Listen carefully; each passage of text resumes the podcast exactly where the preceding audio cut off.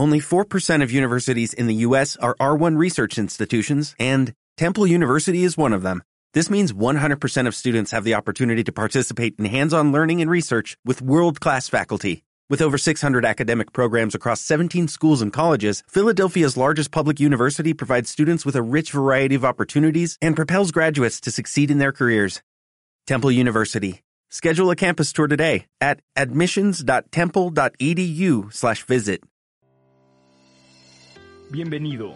Esto es Universo Expositor. Universo Expositor, un podcast dedicado al diseño, producción y realización de eventos corporativos y sociales para que te vuelvas un super crack de los eventos. Super crack de los eventos. Universo Expositor con José Martínez.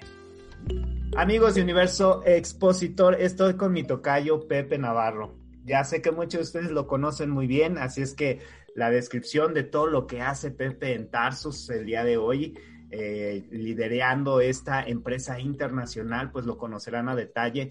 Pero hoy le quiero dar la bienvenida. La verdad es que es un gusto enorme conocer eh, un poco más de Pepe, que ha sido muy activo últimamente en redes, ha estado muy activo en todas las, eh, pues todo lo que ha estado sucediendo alrededor de nuestra industria, pero hoy lo conoceremos de una forma diferente. Así es que, pues sean todos bienvenidos y bienvenido a ti. Este, Pepe, ¿cómo estás? Muy bien, Tocayo, me da mucho gusto platicar contigo así, súper relajado. Mucho gusto poder platicar contigo en otros términos, ¿no? Y siempre, siempre eso es, es grato, ¿no? Claro que sí, Pepe. Y pues ya sabes, ya, ya, ya me imagino que has visto alguno de los episodios que hemos hecho con anterioridad. Este, y pues comenzamos con lo más básico, ¿no?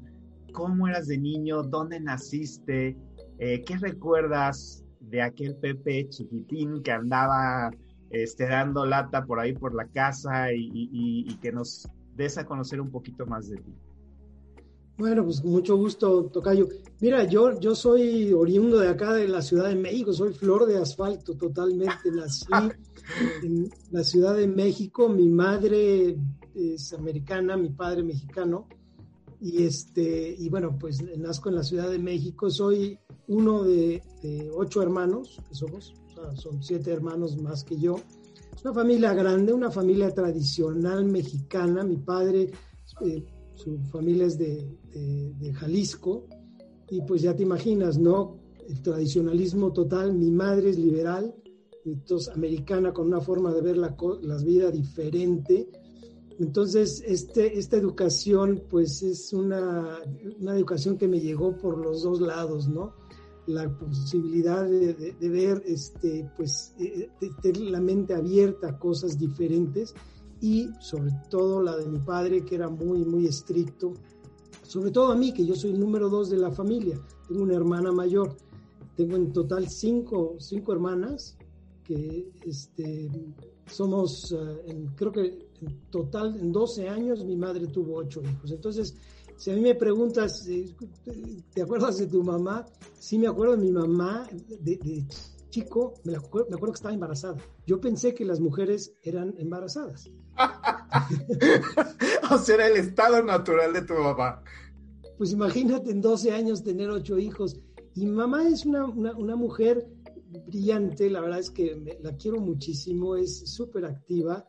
Este, pero es, es bajita, es menudita y, pues eh, la verdad es que era siempre gordita. En las fotos que veo de cuando era chiquito, pues siempre estaba embarazada, por supuesto.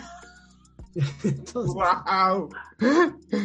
Pero gracias a eso, Tocayo, eh, tuve la oportunidad de, de, convivir mucho, primero con cinco hermanas, que era importante aprender aunque originalmente fui una escuela de puros hombres, después en mi casa era un tema mucho más eh, eh, de, ambos sexos y, respetar a mis hermanas y escuchar sus opiniones y todo. Entonces, era interesantísimo. Nada, este, o sea, no tenías cosas que fueran tuyas, todo era casi propiedad comunitaria.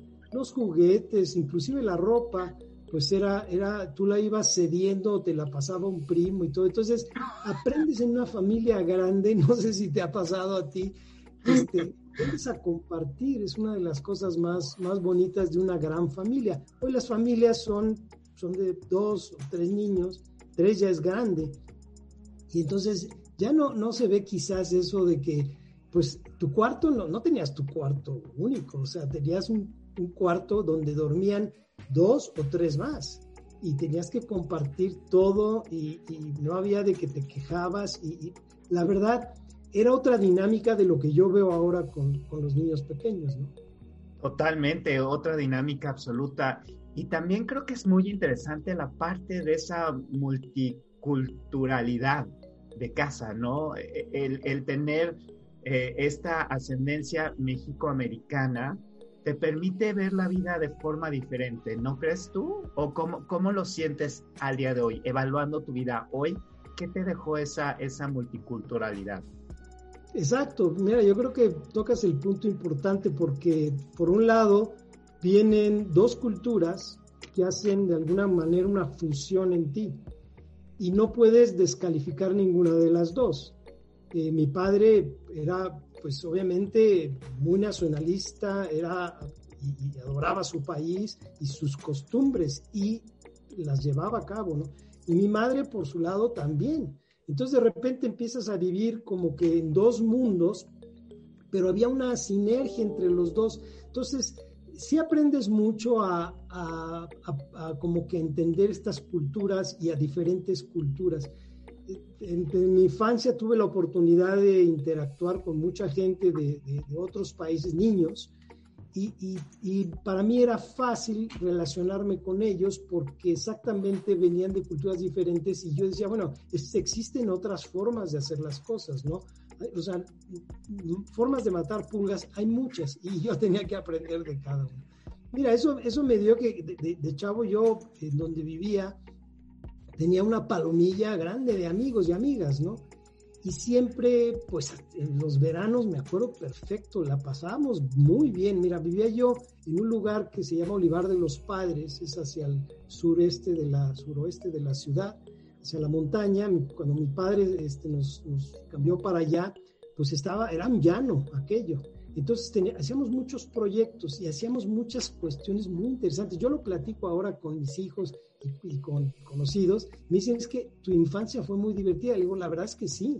O sea, hacíamos excursiones, vivíamos cerca de una barranca y nos íbamos eh, caminando al Cerro del Judío. Y, y, eran unas expediciones donde la palomilla era una palomilla de 15 niños, desde grandes a, vamos, el grande tendría 14 años y el chico tendría 7, 8 años. Íbamos y, bueno, íbamos en excursión con todos los riesgos. Hoy en día no veo que las mamás permitan eso. Hoy se sientan a jugar en el iPad. Pero nosotros inventábamos nuestros juegos, teníamos, capturábamos animales, este, nos pasábamos y estaban, había cabras y todo, y bueno, nos, nos topeaban, no, no sabes, era una cosa padre. Nos íbamos a dormir al cerro, teníamos un perro que nos acompañaba y era nuestra protección, entonces llevábamos nuestra tienda y pasábamos dos días, nos llevábamos unos sándwiches y nos pasábamos ahí.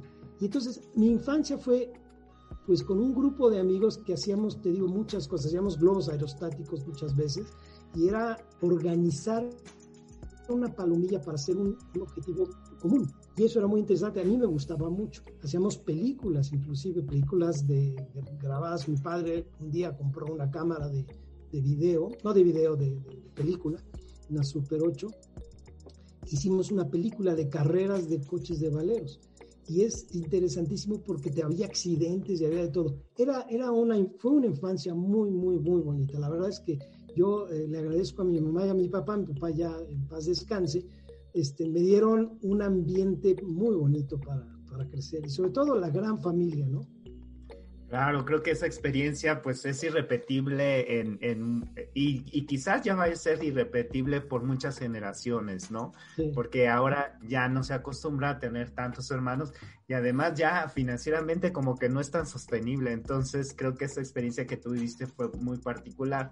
Oye, pero, pero, pero después te fuiste como metiendo, creo que de ahí también, de todo esto que tú viviste, te fuiste metiendo al área creativa, porque finalmente acabaste estudiando diseño industrial que de hecho somos colegas en, la profesión, yo también soy diseñador industrial, y, este, y esto fue lo que te llevó a, los eventos o cómo fue el diseño industrial, por qué te llamó la atención y después cómo esto hizo clic con eventos. Fíjate que yo, eh, y como dices bien, yo estudié diseño industrial, mi padre era arquitecto y, fue un arquitecto este, importante y todo. Él, fue el director del proyecto de la torre de Pemex, de la torre actual, el edificio grande. Eh, y la verdad es que a mí me gustaba mucho todo lo que mi padre hacía, ¿no? Este, él, aparte de ser arquitecto, era, hacía decoración y hacía muebles barrocos y todo. yo estuve muy cerca de esto todo, toda la vida. Entonces, me desarrollé en, el crear cosas, ¿no? Mi madre, por ejemplo, era muy buena haciendo eh, temas de costura y aprendí a usar la máquina de coser, a coser, puedo hacer un patrón y todo. O sea, yo me, me, este, enfocaba mucho, digo, me fijaba mucho en este tipo de cosas.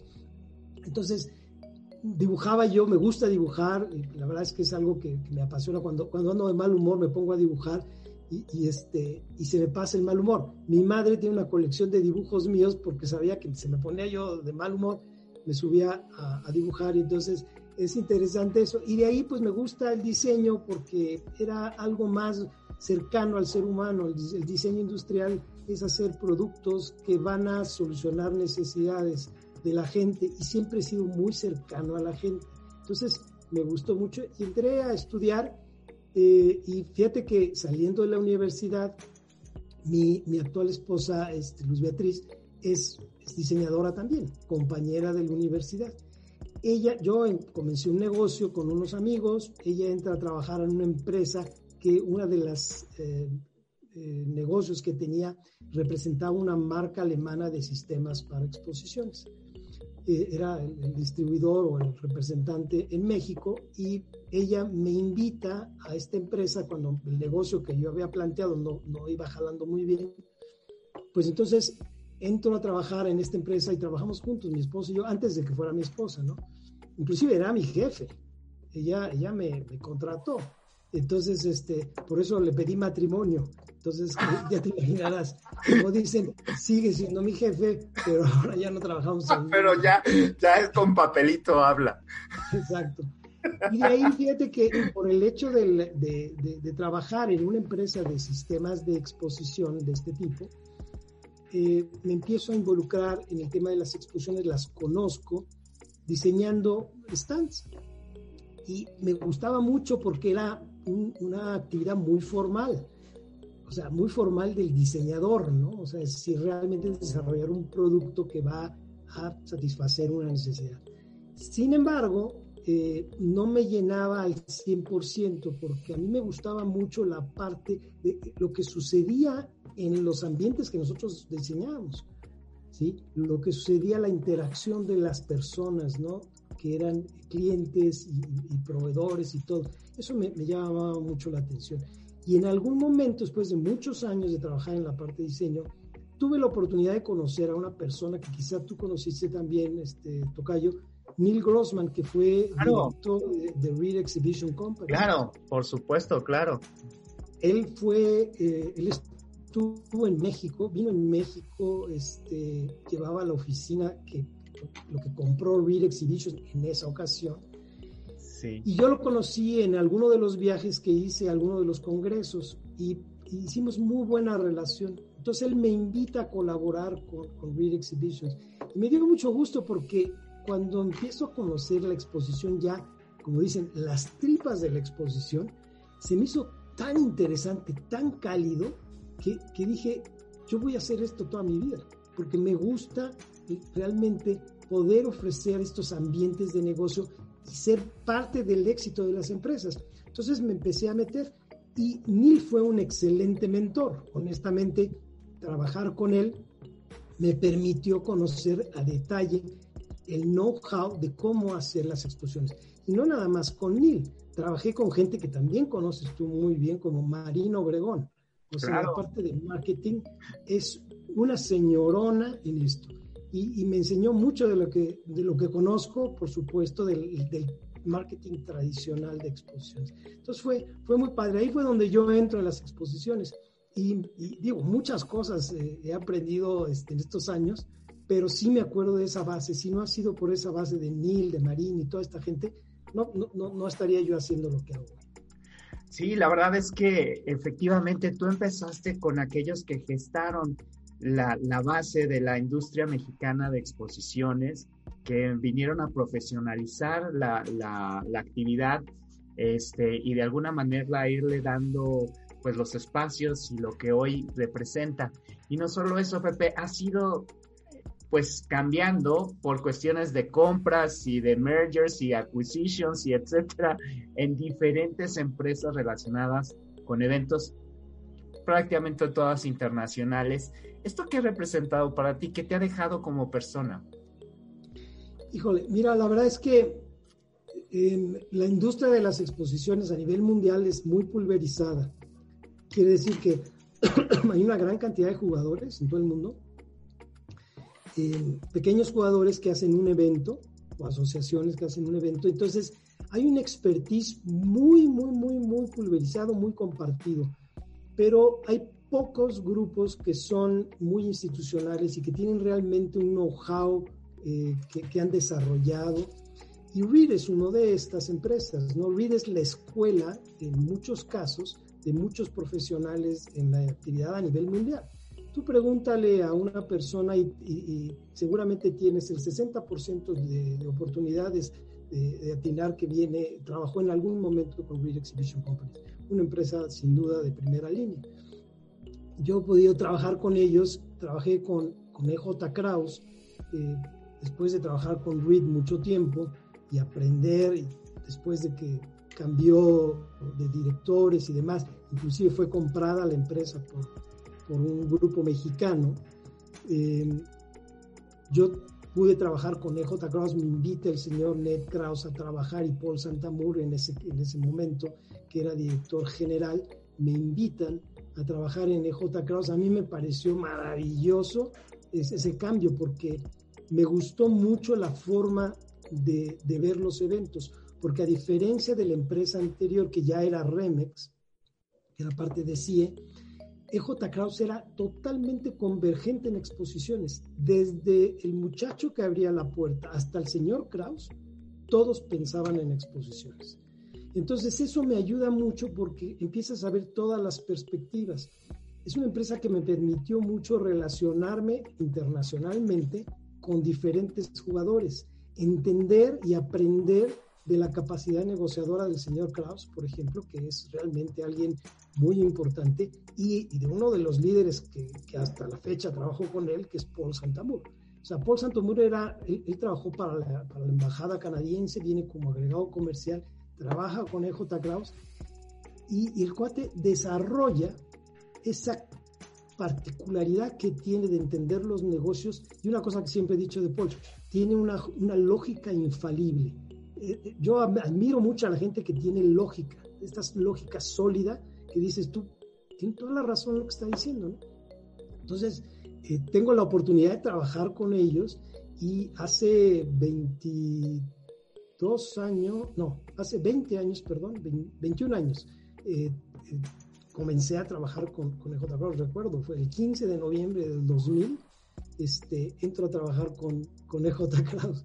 Y hemos hecho una cantidad de cosas impresionantes, o sea, yo creo que más de 150 eventos diferentes. Eso es padrísimo. La verdad es que te deja la capacidad de asombrarte de que en equipo puedes crear proyectos que sean exitosos y que permitan que otras empresas hagan negocio. Entonces hemos hecho eventos de yates, recuerdo perfectamente, no sé si, si tuviste la oportunidad, lanzamos Expo Yate Mundial que era un evento de la gente de yates en México. Y lo hicimos en la Ciudad de México. Cualquier cuate que haga un análisis para viabilidad de un evento, nunca haría un evento de yates en la Ciudad de México. Y recuerdo muy bien cuando lo hicimos, este, hicimos un desfile con, con las lanchas y los yates sobre reforma. Y, me dijeron, un día me paró, iba yo en, el, en, el, en una de las embarcaciones haciendo este desfile, hicimos un tráfico, una parte de la estrategia de relaciones públicas, y una persona, un reportero, me dice, bueno, pero, pero ¿qué hacen en la Ciudad de México? En la Ciudad de México ni siquiera tiene un cuerpo de agua para tener embarcaciones. ¿Qué hace un yate, por ejemplo, de 40 o de 60 pies en la Ciudad de México?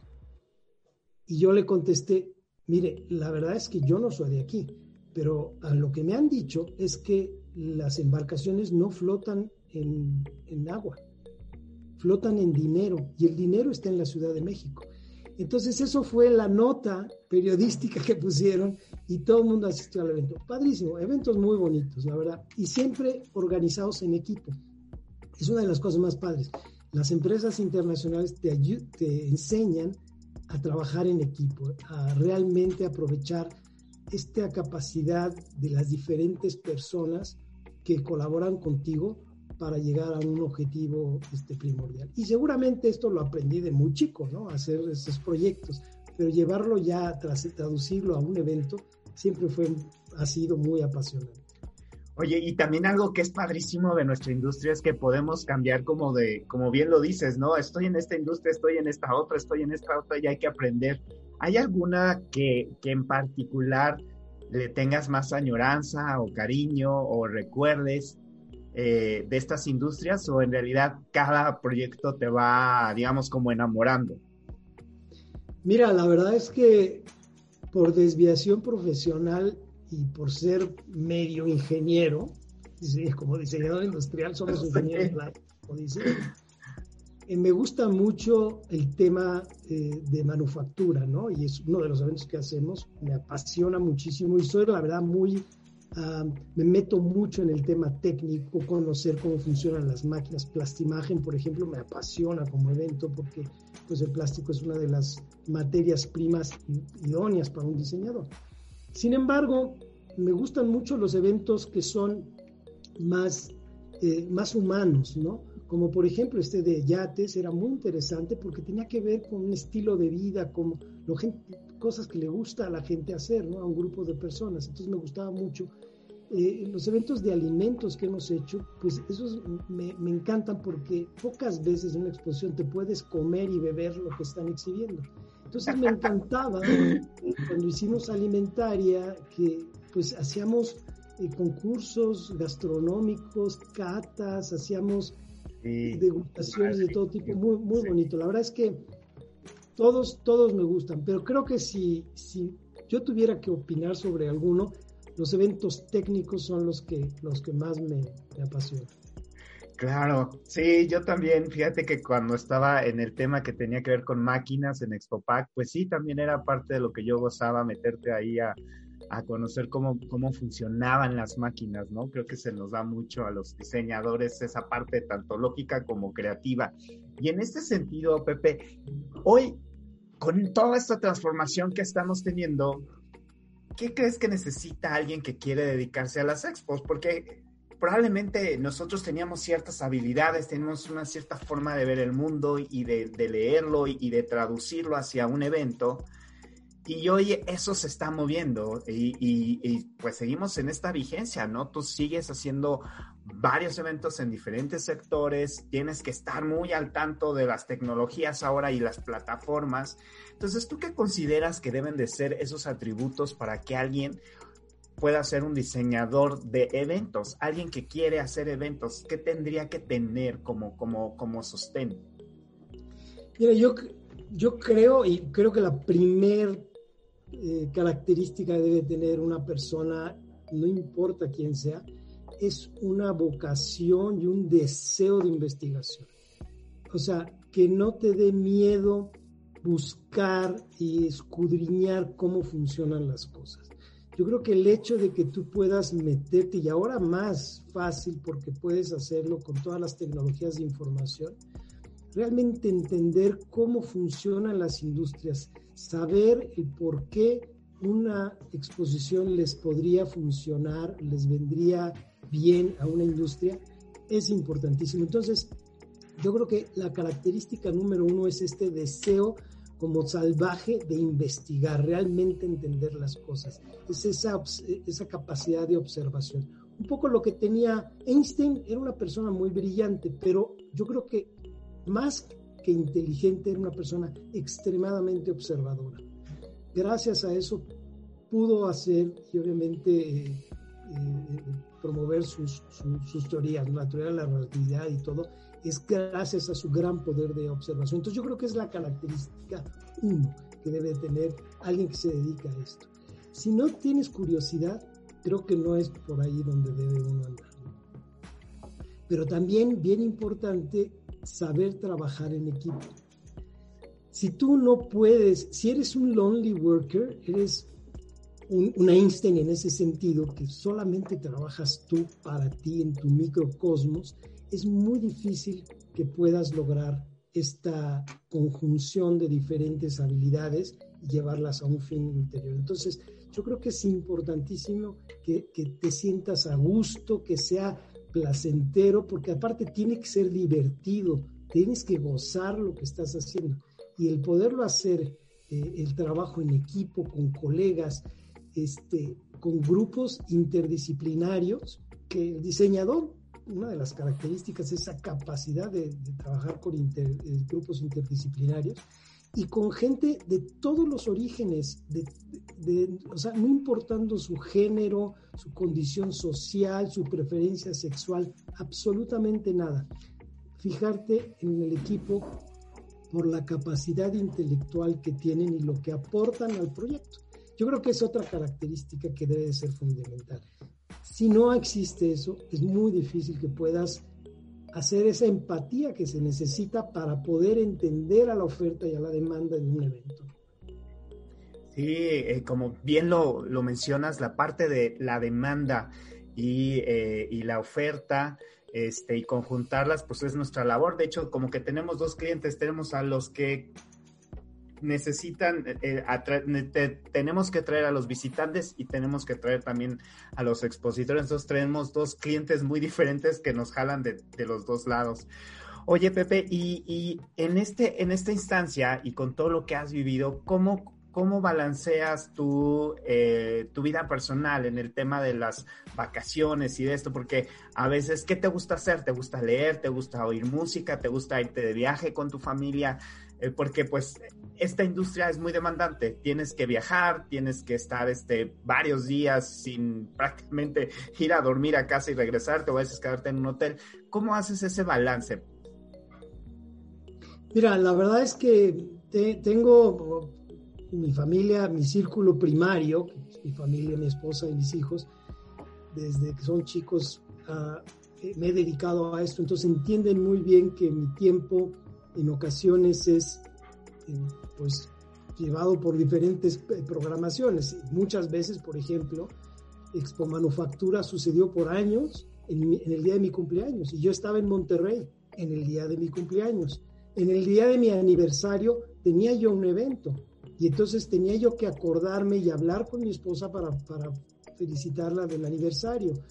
Eh, realmente entienden que eres una persona que tiene que estar eh, probablemente en otros tiempos eh, haciendo otras actividades, ¿no? Y fuera de México también, porque viajas mucho. Entonces, esto eh, ha sido una libertad. La verdad es que nunca he tenido una, una situación negativa hacia mi movimiento. Ahora, en el círculo siguiente, que es mi familia este, consanguínea y política, pues eh, son muchos integrantes, con ocho hermanos, imagínate. Entonces somos muy unidos, extremadamente unidos. Es una familia que, que nos vemos de ahora en COVID no nos hemos podido ver, pero, pero somos normalmente en una familia que nos reunimos una vez a la semana o dos veces al mes por lo menos. El grupo grande, somos muy bailadores. Mi madre, mi abuelo era cubano, mi madre hereda este gusto por bailar y tantito suena la música. Mi madre con ochenta y tantos años se pone a bailar porque honestamente así y así no los dejó, ¿sabes? Entonces no podemos tener tantita música y probablemente un tequila porque nos ponemos a bailar. Entonces, esto también nos sirve porque te da esa capacidad de interactuar con la gente. Eres una persona que puedes platicar y tener anécdotas y eres un, un contador de cuentos quizás que en otros lugares esto es apreciado, ¿no? Entonces, cuando estás haciendo una relación de trabajo con un socio nuevo de otro país, siempre tienes esa plática que la gente aprecia y además aprecias tú la, buena plática. Padrísimo, me encanta eso, creo que, que, eso aporta tanto y sobre todo nosotros que tenemos que estar también en comunicación con tantos factores. Pepe, hoy haciendo una evaluación, ¿cuáles serían algunos de tus retos más importantes a nivel personal y a nivel profesional. ¿Qué, qué, qué viene para ti? ¿Qué es lo que esperas? Obviamente has logrado ya muchísimo en la industria, tienes ya un reconocimiento, tienes un, un puesto ya interesante y, eres uno de los, eh, pues de los protagonistas, digamos, destacados de, nuestra industria en México. ¿Cuál qué viene para ti? ¿Qué, ¿Cuáles son eh, estos retos eh, personales y profesionales que, que, tú estás vislumbrando? Mira, en, el ámbito personal, yo quiero seguir, obviamente, integrando a mi familia. Yo una, cosa que, tuve de, joven, muy joven, a los 16 años, tuve con una, con una novia, tuve un hijo. Y, y por las áreas del destino vivimos eh, separados, ¿no? Por mucho tiempo. Hasta hace 10 años nos encontramos, este, después de, de que nos buscamos, él obviamente viviendo en otro país y demás. Y, y hoy en día tengo una familia que es más grande de la que originalmente tenía. Tengo una nieta y, es una, una, nuera este, que son encantadores y hemos logrado reconectar después de muchos años. O sea, mi hijo, imagínate, si nació en, en 1976 y reconecté hace 10 años, pues es una persona adulta, es una persona que totalmente profesional, totalmente positiva, este, es, es, una historia muy bonita. Esta historia requiere más de un tequila. Con muchos amigos lo he, lo he platicado y contigo seguramente lo podré platicar, mi querido Tocayo. Pero es una historia muy bonita que me gusta platicar porque eh, deja mucha cosa, mucho en el corazón, ¿no? Este, este de, esta reconexión tiene mucho que ver pues con la personalidad tanto de él como la mía y estas ganas de construir hacia adelante, ¿no? Hoy somos una familia más grande gracias a estas ganas de, reconectar. Perdón, se me corta la voz, pero es algo muy emocional para mí. Entonces, mi reto es seguir construyendo esta familia hacia adelante. Voy a ser abuelo nuevamente. Mi hija Sofía va a tener un, bebé ahora en febrero. Entonces, es una familia muy bonita, es una familia que está creciendo, eh, ellos mismos, mis hijos, tanto los hijos que tengo con Luzbia como Frank, están tejiendo esta, estas relaciones fraternales que pues, quizás pudieron haber hecho hace mucho tiempo, ¿no? Entonces eso me da mucho gusto y es un reto que tengo y es más importante de, manera personal. ¡Wow! ¡Qué historia! Y a nivel profesional. Nunca lo he platicado esto a la prensa, por supuesto, es la, es la primicia. Mucha gente no lo sabe, pero es algo que me da mucho gusto, me emociona, porque, porque la vida de la gente está hecha de relaciones humanas, no de relaciones laborales, no de relaciones este, profesionales. La base es eso, esas fibras humanas en donde tú puedes aceptar tus errores y puedes reconstruir a partir de ahí, ¿no? Yo creo que eso es bien importante. Y otro de los retos también personales, antes de platicarte, eh, eh, tiene que ver con la parte personal, pero tiene que ver con la parte profesional también para mí, es la reconstrucción que tengo que hacer de mí como persona. Y esto es porque em, como mexicano, y aunque mi madre era extranjera, eh, nos, educan en un, en un ámbito, un ámbito diseñado para hombres en donde los hombres tenemos más oportunidades, tenemos más permisos, tenemos mejores sueldos, tenemos muchas cosas que las mujeres no tienen. Y eso está mal, totalmente mal. Yo creo que en la medida en que nosotros podamos cambiar esto y que podamos construir una sociedad que sea totalmente igualitaria, que sea incluyente, es muy importante. Y ese es otro de mis retos. Ahorita estoy en el proceso de reconstrucción porque mis hijas, mis hijas me han comentado y me han invitado a que cambie ciertas cosas que yo aprendí de chico, ¿no? Y entonces hoy estoy llevando esto a la empresa, ¿sí? Me gusta mucho los equipos de mujeres, me gusta mucho que la mujer sea reconocida y sea pagada como si fuera un hombre, lo mismo que, que gana un hombre y una mujer, que tenga las mismas oportunidades y esto es, el reto que es profesional también. ¿Por qué? Porque Hoy en día las industrias, las diferentes empresas, si tú las ves desde el cuestionario que hacen para reclutar, es un cuestionario diseñado para hombres, no tanto para mujeres, y no tanto que sea de mujeres o hombres, sino que no sea de género, sino que sea totalmente incluyente. Entonces, ese es mi otro reto. Wow, e, eso está súper interesante. Fíjate que lo hemos analizado en dos o tres entrevistas anteriores. Este tema ha surgido y es curioso en un, en un sector que es parte del sector de la hospitalidad donde ciertamente la mujer tiene una gran relevancia porque por naturaleza tiende a ser como más hóspita, ¿no? Sin embargo, es un punto que sigue estando ahí en nuestra industria y que creo que sí es una labor que todos tendríamos que revisar. Ciertamente a mí también me ha tocado ambientes donde es totalmente patriarcal y la mujer solamente está relegada a un, a un segundo o tercer nivel por simplemente por el hecho de ser mujer es una realidad en nuestras empresas. Y creo que creo que este punto que estás tocando es un punto muy sensible pero me encanta me encanta que haya esta proactividad por parte de todos para que lo logremos cambiar. Padrísimo oye una un, en, esta industria en la que trabajamos tú y yo eh, ocho de cada diez personas profesionales son mujeres. Esta industria es exitosa a nivel mundial a la, gracias a la cantidad de talento femenino que hay. Yo no entiendo por qué en las esferas de dirección, de alta dirección, no hay más mujeres.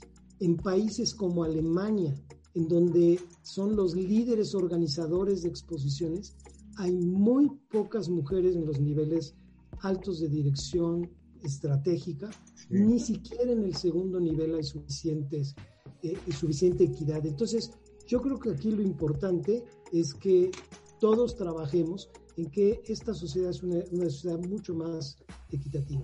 Y no nada más la mujer, estamos hablando en general poder identificar el talento por la capacidad que tiene la persona, no por sus características físicas o culturales. Sí, y creo que ahí eh, mi apreciación personal es que las nuevas generaciones así son. Realmente ellos ya han dejado muy atrás estas, eh, digamos, telarañas mentales que teníamos en otras generaciones y ellos son mucho más inclusivos, mucho más abiertos y, se fijan más en otras cosas, ¿no? Y justamente, Pepe, para ir cerrando esta plática contigo, me gustaría que pudieras justamente ahora compartir ¿cuáles serían estos consejos que podrías dar hoy después de toda esta trayectoria para aquellos que definitivamente van a seguir eh, creciendo profesionalmente? Puede ser en el área de eventos o no, sino ¿qué crees que a ti te sirvió para poder mantenerte, crecer, estar y seguir adelante? la primera es esta, ser humilde porque eh, de no pensar que uno sabe todo. O sea, en pensar que siempre puedes aprender algo nuevo.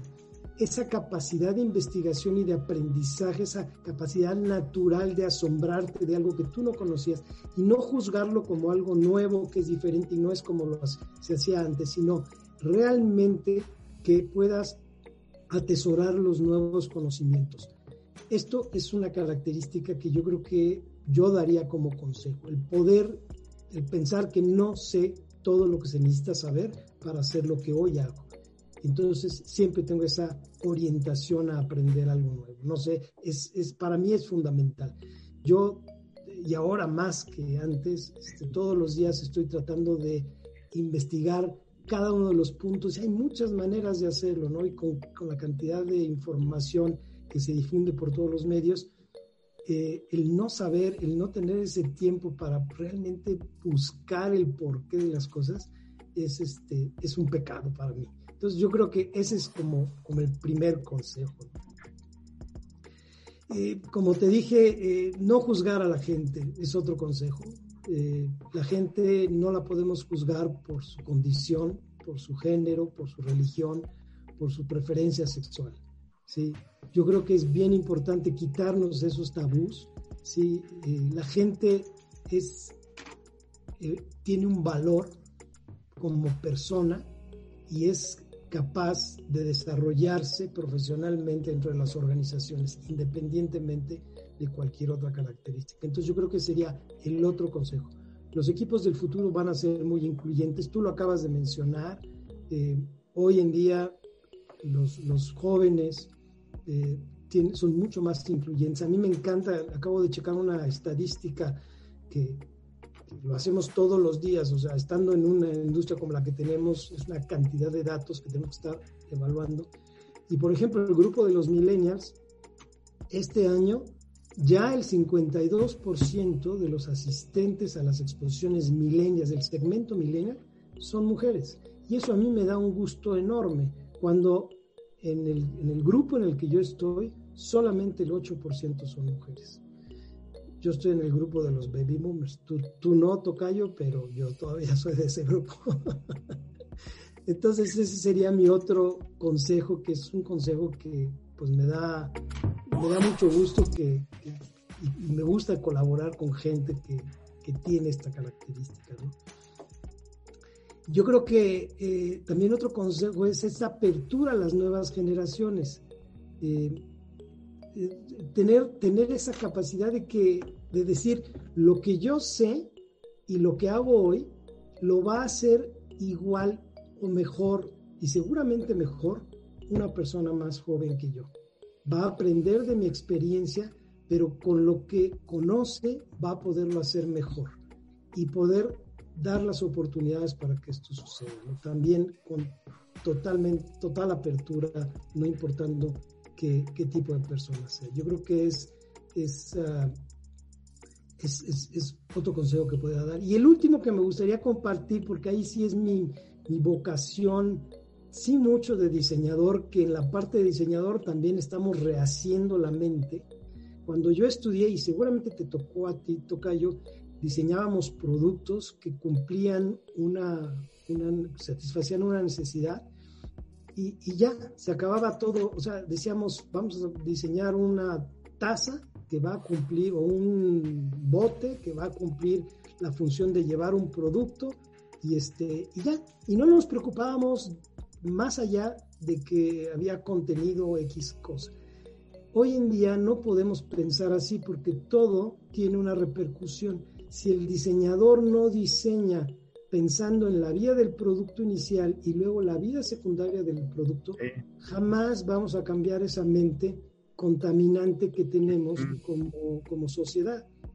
Entonces, todos los profesionales tienen que pensar y los usuarios de los productos tienen que pensar que los productos tienen una vida inicial para lo que fueron diseñados, pero que seguramente tienen una vida secundaria o tienen la posibilidad de reintegrarse a las cadenas de producción.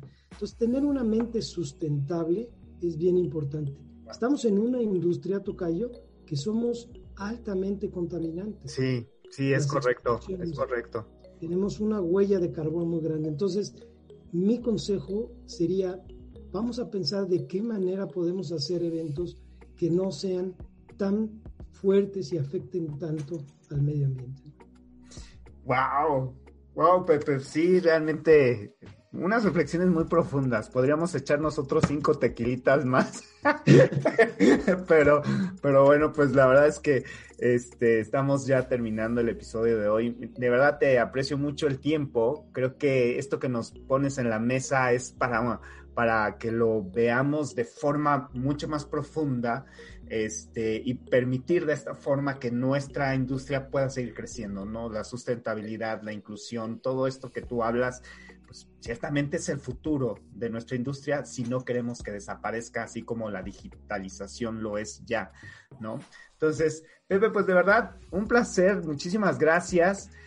Muchas gracias, Tocayo, me encanta platicar contigo, este, como dices tú, tendremos que separar algunas horas para con unos tequilas este, ir, ir y, comentar de esto y de muchas cosas más.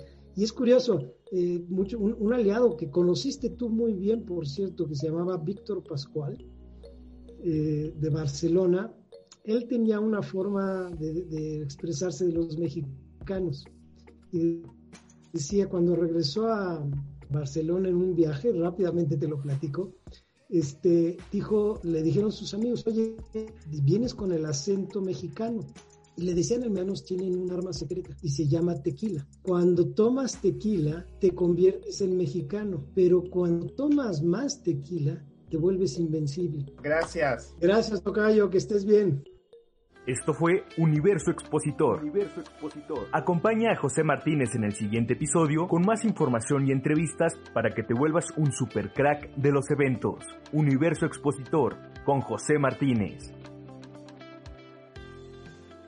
Como nuevo cliente de Western Union, puedes disfrutar de una tarifa de envío de 0 dólares en tu primera transferencia internacional de dinero en línea. Envía dinero a los tuyos en casa de manera rápida, fácil y conveniente. Visita westernunion.com o descarga nuestra app hoy mismo y tu primera tarifa de envío corre por nuestra cuenta. Aplican ganancias por cambio de moneda. No disponible para tarjetas de crédito y envíos a Cuba. Servicios proporcionados por Western Union Financial Services Inc. NMLS 906983 o Western Union International Services LLS NMLS 906985.